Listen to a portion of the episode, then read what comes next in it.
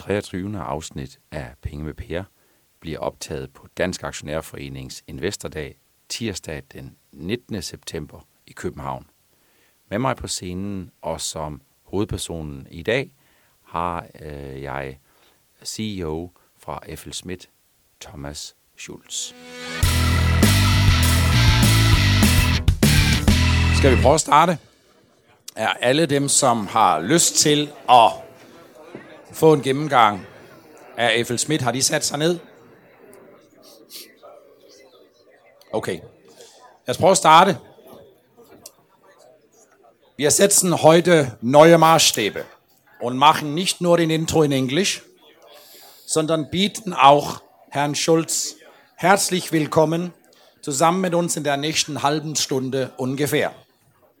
Und wer weiß, vielleicht wird es am Ende einen schönen Dank, Thomas, anstatt vielen Dank, Herr Schulz sein. I'm very delighted, I'm honored and proud that one of the management superstars that the Danish industry really has to present one month ago accepted my invitation and my request to join me as guest in the 33 episode of the podcast Pink Appear.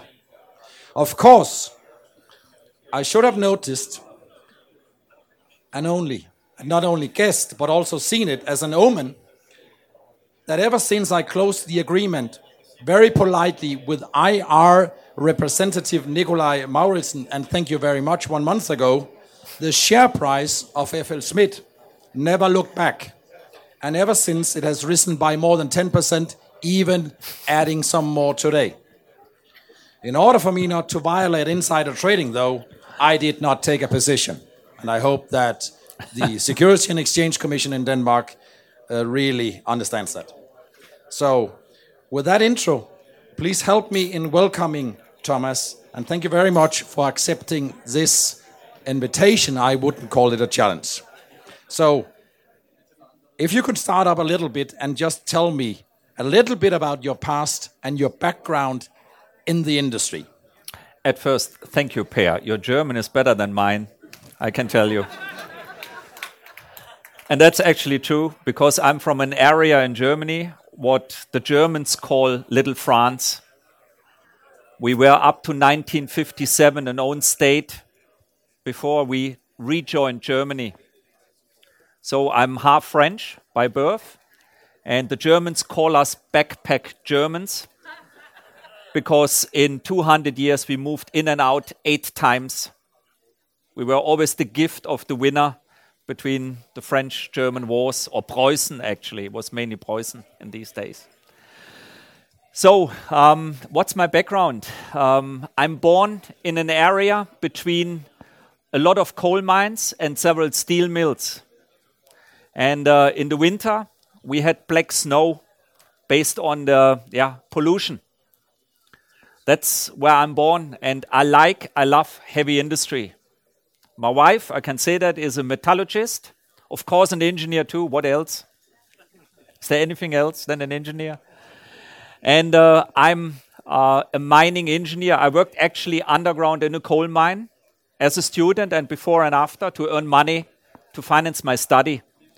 And it was easy because I only worked with my comrades from the fire brigade, sport club, and primary school because they were all on the coal mine. And uh, I have a doctor or PhD in mining and a diploma in mineral processing. And I'm in the industry since 30 years now. Actually, this year, 31 years. And um, it is a cyclical industry, the same as cement, which is very, very similar, and it goes up and down. And that makes act actually the fun in it. It's never, ever boring. Not one second, not one hour, not one day. And weekend is not a stop of business. I guarantee you that. So before we continue any further, just a, a brief answer, Thomas, bitte. Are we, where are we in the cycle now? It goes up and it goes down. Yeah. So where are we in the cycle? In mining at the absolute trough, it will not go down more, but we have to see when it comes up. And in cement, it's slowly coming out of the trough. Okay, that's good news. good news from an equity perspective, at least. So, in 2012-13, you succeeded long time, which what I would call FLSmidth legend, Jørgen Huno Rasmussen. Was that a difficult time to enter FLSmidth? Because the demand side was not what really was a, an amusing experience, was it?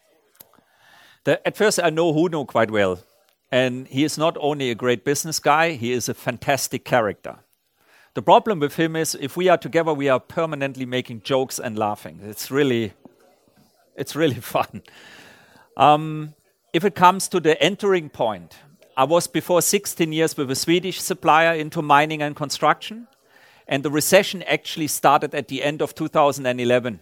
So I was already one, one and a half years in recession mode. So it was more to get our company into that mode and understanding that this really will go down. That was the main thing. But in a challenge, yeah, you come in a new company, you don't know anyone. That's a challenge. You don't know where the printer is, where the coffee machine is, for example. But I was welcomed very, very nicely. And I know, I always say that, but um, I know you take that as a given, how your society works, very balanced, very much value driven. If you travel around, you see it, not so far away from here already, that a lot of countries are not that balanced and not that welcoming as Denmark is. Try to contain that, try to keep that. It makes us, it makes Denmark unique in the world.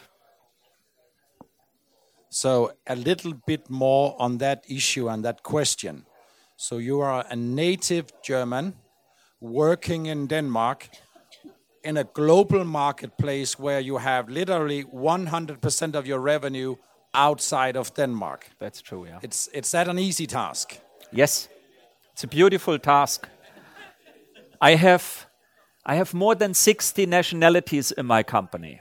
My own team, we are 8 people six nationalities. You know, I go to customers in more than 100 countries. Wherever I go, it's not a tourist area. You see the real life. You see the pleasure, you see the pain, you see everything there. And then you go in and you help to develop something. You know how proud that can make you, how much energy you can take out of that. When I go into several countries and I can really say, it, we built it. It's our cement which built that country, the city, the roads, the schools, the hospitals. So it's not, a, it's not an office job. It's a job with people, for people. And it's, is it easy? No. We get a lot of headwind all the time, but that's part of life and part of the business. And I'm in a group of fantastic people all over the world. And what is the commonality? The commonality is not the equipment, the welded steel, what we sell. The commonality is not how much revenue we book in EBITDA. The commonality are values.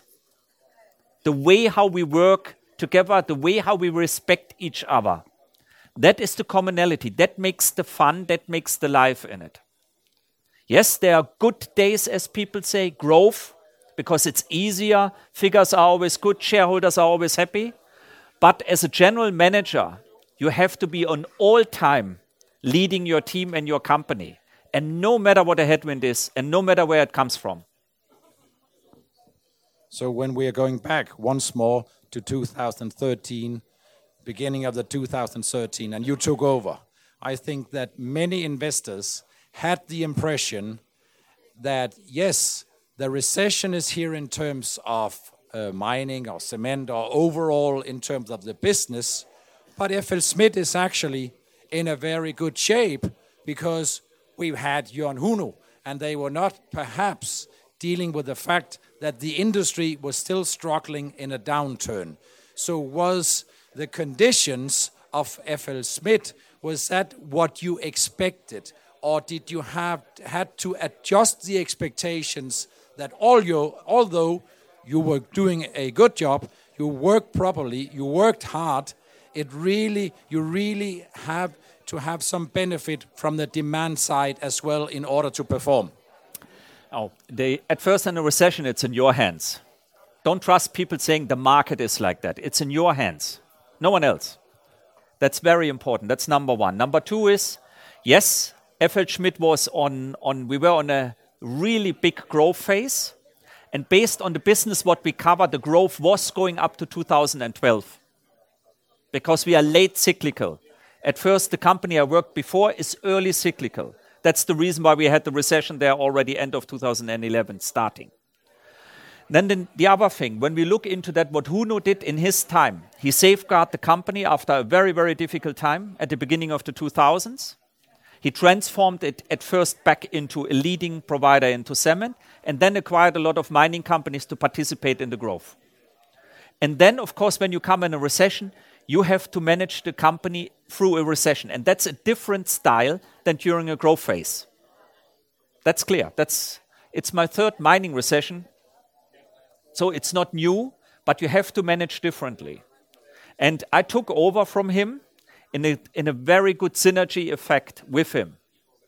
And then going through that, what he built up, how to optimize that for the recession in a way that we are very well prepared when growth comes back. And the easiest measurement, what you can do is simply compare us in the share price development with our peers. We have actually four peers, I can say that. It's on the mineral side, Metso and Outotec. It's on the cement side, KHD and ThyssenKrupp. And you will see that despite a tough time, we actually maneuvered quite well. So in these, when, when you took over the first couple of years, you, FLSmidth, not you, but FLSmidth was the most sought for short selling candidate in Denmark. So, I mean, I remember at that time it was in the free float, anything between 15 and 20% were constantly sh being short sold did that have any impact, any influence in your joy of, of coming to work every day? of course, it's not nice to maneuver with that. And it's a pressure point where you look into.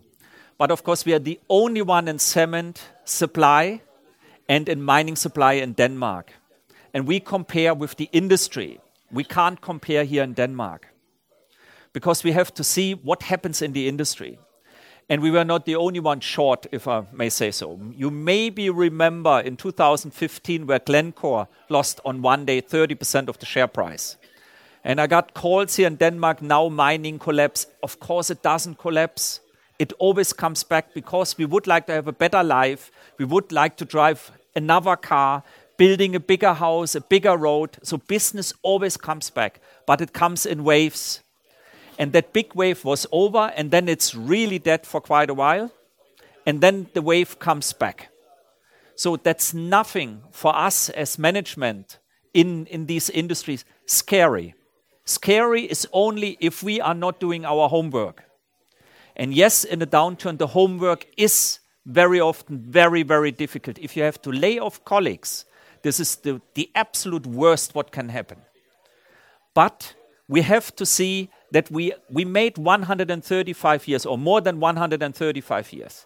The task of a management has to be to make the next 135 years and not to have the best quarterly result in two months. It's a long term company in a long term business, and the company has to be positioned to capture each time of the cycle in the best way and not the next quarter as the best. That's not good management. And I have luck with a good board, which gave us as a task make the company fit for the next cycles. This is important, and we did that. And in a recession, you can do the changes. In the recession, you can do the training. As an example, we put more money into internal training in 2014, and we never stopped with it up to today, than in the eight years before together. And that at the deepest recession ever. It's the longest recession in mining, longer than the Great Depression last century. And with that, we prepared the company to outperform in the growth phase. So, if we go back in the double O's, it was the BRIC countries. It was Brazil, it was Russia, it was India, and so on. Um, is is mining and cement still very much a emerging market case, or has that changed over the last four to five years? Yeah. Per, one thing. You always go back and say in the 2000, in 2013. I'm not thinking like that. Okay. We are not thinking like that. It, the, the history I can't change. And we did, of course, we do mistakes and we have to learn out of it. But more important is what is the future? If tomorrow, or as we have it today, Philippines is a good country to make business, and we know when that is done in two, three years, then you will not have any investment there for the next 10, 15 years. Then it will be only aftermarket. And then if it comes in 20 years again, then we are there again. That is how we see what is the future. And we can measure it. Humans consume metal in the world they live. We know exactly how much iron someone consumes being in the third world, or in the second world, or in the first world. We know exactly how much cement a society use in the third world, second world, first world and which kind of business we can do. So we can measure which country comes next. And we prepare that. We go there, we talk with politicians, with the society, we recruit people, we open sales offices. We have, for example, in Nepal, a market share over 90% in cement because we were the first ones going in directly after the earthquake and help the people to rebuild the country. So, and that is the model what we use. So for us, it's important what happens next. Where, where do we have to look in the next 12 months, three years, five years, 10 years? This is important. What happened in 13 or the, in the 2000s? That's with my business developers to look into and to analyze what we did well and what we did wrong. But it's more to look into the future, and there's always an, an opportunity, no matter how dark it looks like. We do today business in countries you would not imagine that we do business in it. Not because we like to go into the emerging markets, because the demand is there. These are our customers. Some of them are with us since more than 110 years. And then to say you get a different political system and we move out, that's not our culture. That's not our culture. So that's important. That is how we see the world. So, from that point of view, of course, we go into emerging markets. Of course, we go into non emergent or developed markets. But what is an emerging market? What is a developed market? We have today uh, a threat in the world which is nationalism. The funny thing is, the nationalism in developed market is bigger than in emerging markets, which means emerging markets are more open that you come in and do business. We, ha- we get more resistance out of the developed markets, which is for us more a headache than anything else. Yes, we are with 60% in emerging markets, and we are with 40% in developed markets. We know that, and we scan, and that's our normal business. We are not saying we are not going here because it's an emerging market. We look what is the potential. Where are the people? Where would they like to go? How would they like to go? What can we offer? What can we help them to bring them there? And there is one thing, again, I have to stress it because I'm always looking for allies in it. Denmark takes it too much as a given that you are number one in transparency and low in corruption or not existing in corruption. You take that as a given. Don't believe the world looks like that. And it's a decision maker in the future. If you buy from us or anyone else, if you come out of a non corrupt society or not. And we have people joining us out of other countries, not because we pay the highest salaries or we are the most beautiful. They join us because we have a good value set. That counts if you are proud to work for your company. It's not done by the payslip. That you are proud is by the value set. And that is where Denmark could be a little bit more outspoken in the world, a little bit less humble not too much. I know then it gets into arrogance. But that's actually a door opener to open up people from a human point of view to discuss things which are not always easy to discuss in a very open and into a, in a friendly way. I take this as a wake up call from a German, native German in Denmark. I think I said and that I, quite often. And I already. think we all deserve that. So back to revenue. It's uh, I, as I heard you minerals or mining has troughed. Uh, and the revenue split is more or less 60-40 minerals, mining, and cement. Is that just about what you think the industry will stay? Will that stay 60-40 around in the next couple of years? No. You have normally a split over 10 years of 70% mining, 30% uh, cement. Of course, when mining is down, cement comes up, and vice versa. That's, the cycles are not exactly the same in, in the timing in cement and in mining. And mining is a bigger business because it's more complex. As more complex as, as more business we have. And the world gets more complex. The deposits get significant more difficult to get a copper or gold out. I give an, a classical example. When I started to study, a copper content of 4% in a deposit was actually nothing special. Today, the average is between 0.4 to 0.6%. Then you know what I mean. We talk about a few grams per ton gold to take that out. You need really big technology and top colleagues to do to make that happen. In cement, the cement technology is to produce cement, and with that, you produce CO2. So we work a lot on it, how we can make cement plants more efficient. And that sustainability, corporate social responsibility gets a bigger thing in it. So it is really over the cycle, there are different, how to say, themes and directions where you have to, to work with. You started with indicating that in 2012 and 13 it was difficult times, but not only for FLSmidth, but also for some of the colleagues or uh, competitors, as you would say it.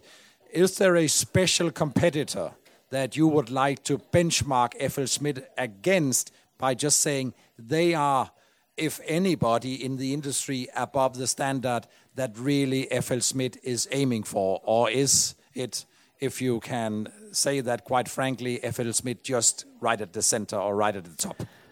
We benchmark with ourselves, and that is not arrogance, because benchmarking with peers in that way, when you do that each day and so on, takes the view away from a very important part of our business the customer. What we benchmark with is what is the percentage or what is the amount of money what the customer invest in the business where we can sell and how much we get of it. And we try to increase that. It doesn't help to look left or right. It is about the ones who are in front of us, and these are the customers. So we are not benchmarking with our peers. But of course, from a financial point of view, we get with the share price development benchmarked with peers. That is more a market demand. But from a business point of view, we benchmark how successful we are with the customers. And if I just may ask you to repeat what you just said during your presentation in the other room, what kind of long-term revenue growth and what kind of EBITDA margin are you looking for in the business overall? Yes, we have a financial target of 20% return on capital employed. And based on our capital employed, we need to be in the area 23, 25 billion DKK minimum. Do we see that coming? Yes, we see that coming. But not tomorrow, not next week, I have to say that. And from an EBITDA point of view, our financial target is to be above 10% throughout the cycle. And that is what we work on. And just to clarify, the return on capital employed around 20, and where is FLSmidth currently? 10. So a double on that whenever revenue, I mean, lets you afford it. Yeah, you know, the return on capital employed gets calculated uh, with the capital employed what you have. As bigger that is, as lower your return is, which requires more revenue. And we have a lot of growth potential in the company, and we have a lot of growth potential in the market because when mining comes back, it always comes back strongly. It takes a while, but it comes back. Same with cement but we have quite a lot of self propelled, self initiated growth potentials. These are areas where we see opportunities to do more than we did in the past. I gave one example. Um, most of our peers make more than 50% in wear parts in the world. Wear parts is things, bits and pieces, what you have to change based on how much you produce. And we do less than 3% in it. So we have quite a big potential there. Another area is we invested during the downturn a lot into R&D, into innovation. And we developed several new equipment and processes which are actually milestone in development. We got awards what normally mining suppliers normally are not getting because we compete with Google, Amazon, IBM, and so on and that. And we got an award for one special technology, what we call rapid oxidative leaching. And these are landmark innovation and will change the way how mining operates. That is, of course, a huge growth potential. So it's not only an industry that is, that is troughing, whether being at an absolute inflection point or not it's by constantly changing when the world and the demand of the world of future products is changing is at the forefront of what you and FLSmidth is all about. Ah, absolutely. You can imagine that the tech, when if you have an ore which has 0.2% copper, you need a complete different technology to work in a good way if you have 0.8% copper, which is four times more. It's still more or less nothing, but four times more of nothing. You need a different technology. We invested a lot to have that technology. We have the tailing dams, which is very much discussed in the public, where the dam broken in, in Brazil and 80 people died. We invented, we brought to the industry a technology, what we call dry stack tailings, where you don't need a tailings dam any longer. You can dry it out, you can stock it up like a mountain. There are no slides, there is no dam needed. So that lowers the risk. These are milestone inventions, what we can bring to the market. And the, when the mining industry takes it, it is a conservative industry. It takes quite a while until they accept the new technology. But when they take it, it's of course a fantastic business where we are absolutely front running. So we are roughly at the end of the 30 minutes that you accepted to be on stage. Thank you very much. Thomas, for really giving us an insight is not about cyclicality, not about revenue split, not about old days or new days, but constantly changing in a constantly changing world. And I hope that you will not get angry with me when I say, vielen Dank, Thomas. Es war eine echte Freude. Thank you very much. Tusen Tag.